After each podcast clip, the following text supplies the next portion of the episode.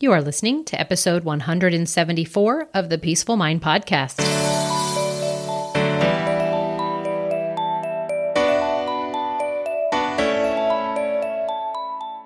Welcome to the Peaceful Mind Podcast, a place for creating the peace of mind you need to be the best mom you are created by God to be. If you want to bring more balance, more joy, and more peace to your motherhood, this is the place for you. I'm your host, certified life coach and Catholic mom, Danielle Thienel. In the name of the Father, of the Son, and of the Holy Spirit, let's get started.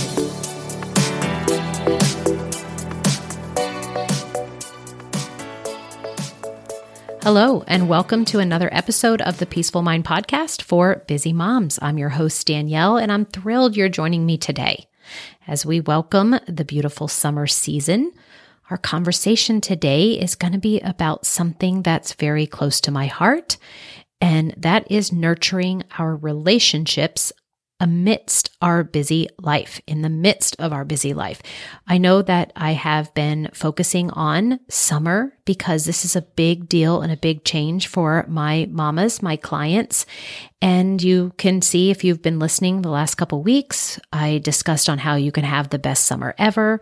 And then the next episode was having you save time, getting more done and achieving more of an electronic balance especially as we're entering this time when the kids are not occupied with school.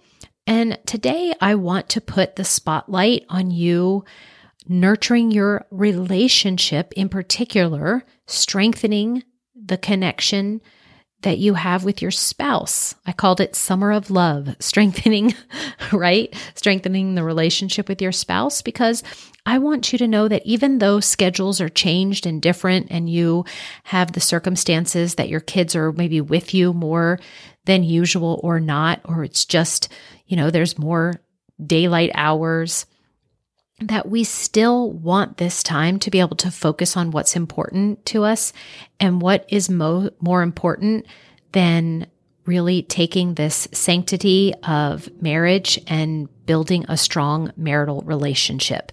And this is a subject that comes up a lot with my with my clients. Relationships is a huge part of what we coach on and what we we really uh, help navigate the obstacles that can come when you are a mom and have children and have daily tasks and so much to do. But we want to remember that divine order. We want to remember that it's God first, and then it's ourselves, and then it's our spouse, and then our children. That spouse relationship is so important. And so, hopefully, today, when you listen to this episode, uh, there's some takeaways that will help you um, kind of strengthen your communication, maybe find some more quality time together, and just overall, just keep that spark alive, which is difficult sometimes when we are in a certain stage of motherhood.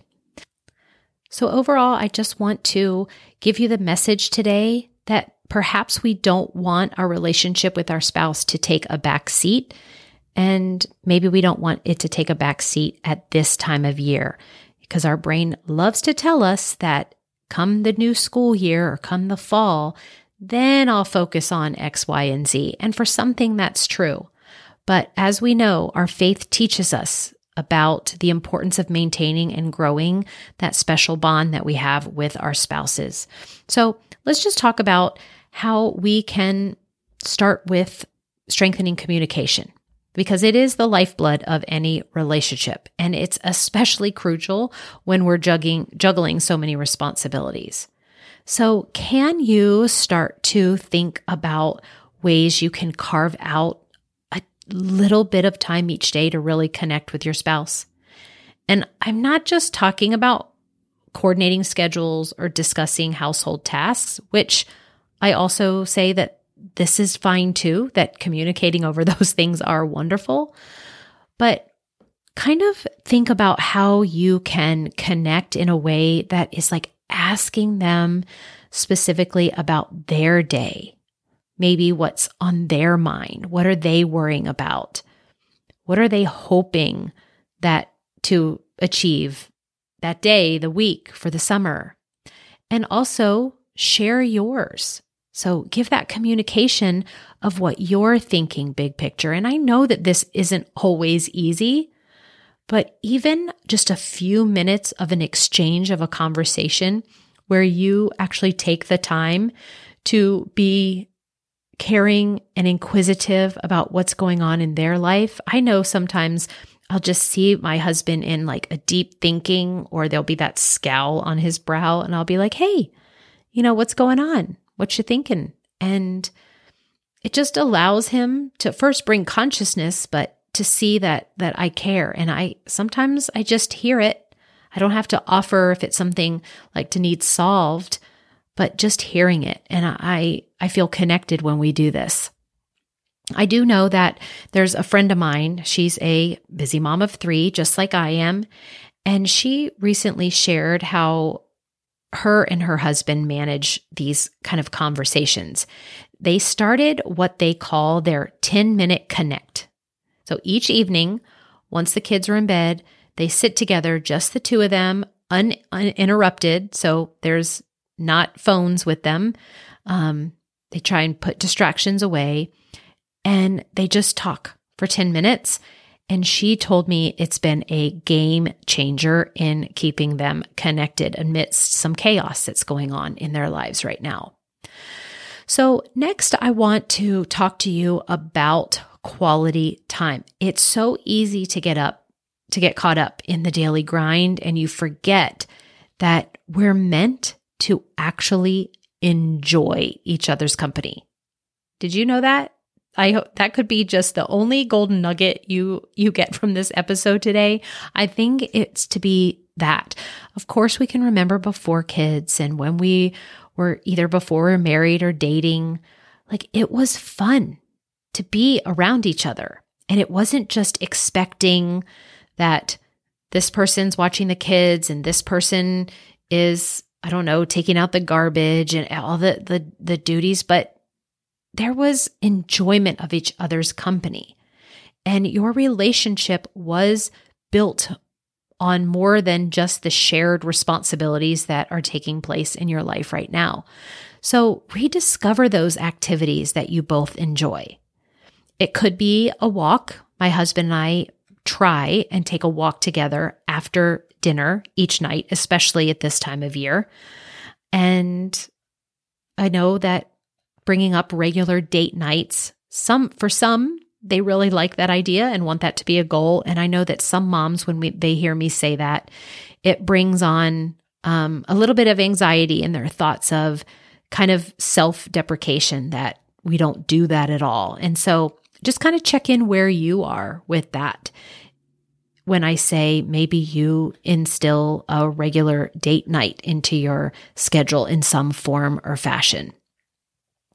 Um, again, one of my clients uh, let me know that they found the way I think she put it was she was feeling more like a roommate than a married couple. And that's what she did. She instituted the weekly date night. Now, I myself can honestly tell you, my husband and I, well, actually, more so nowadays that our, my kids are getting older, but there was not that was not happening for us when the kids were small having weekly date nights. Now we went on occasion and especially if it was like an anniversary or a birthday or something like that but anyways this particular client of mine they instituted a weekly date night.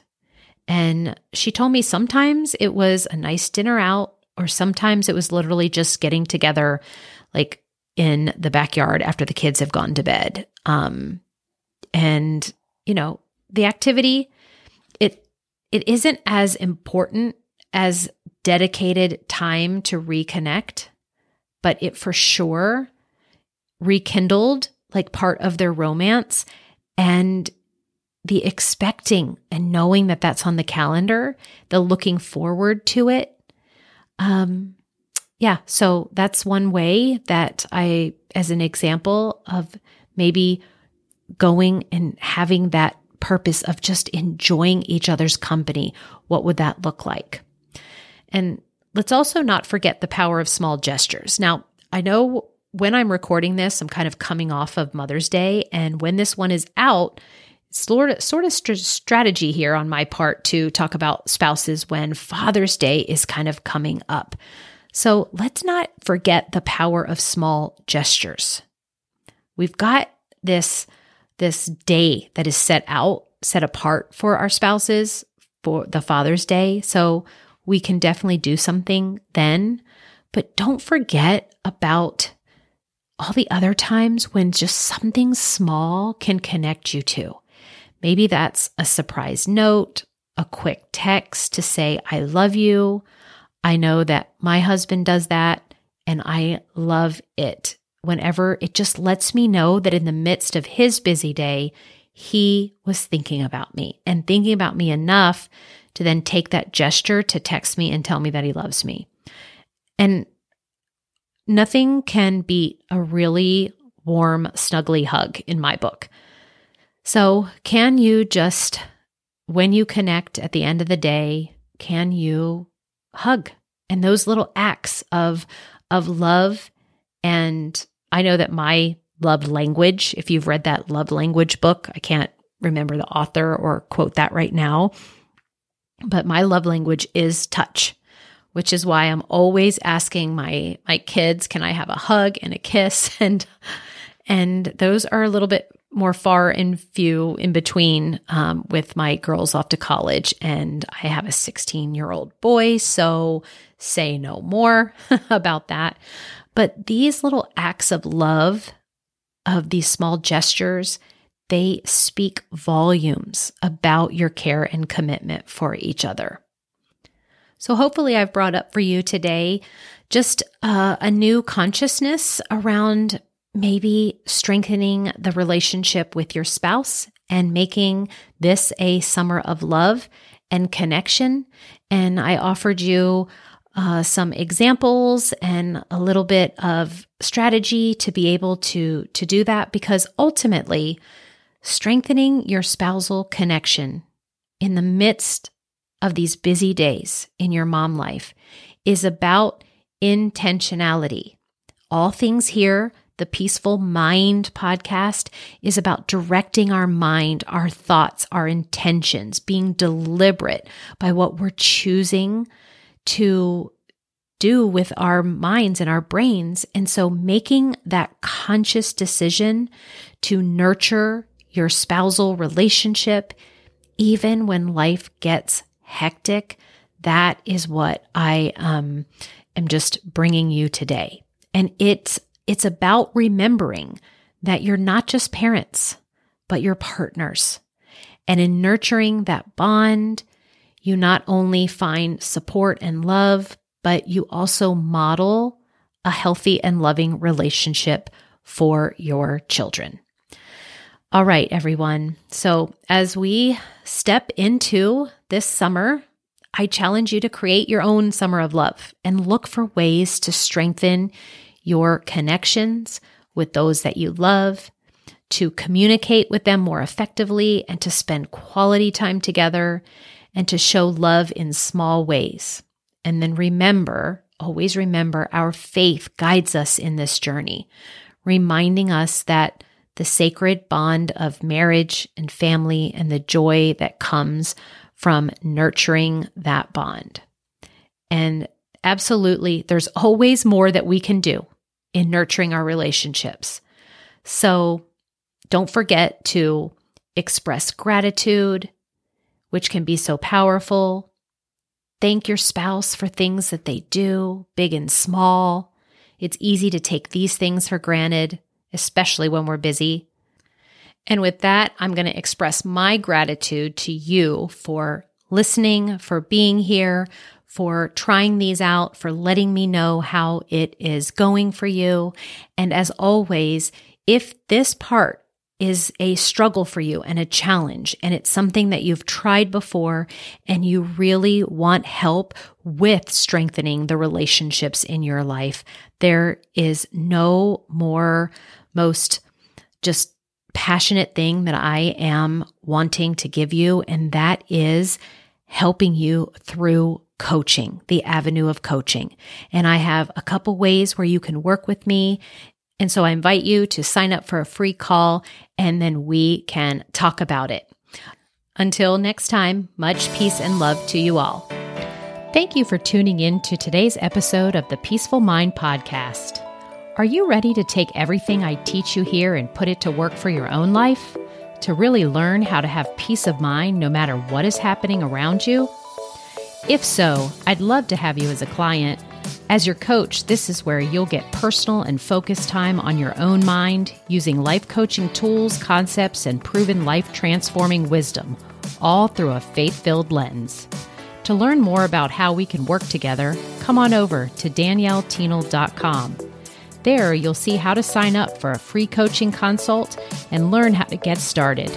Until next time, peace be with you always.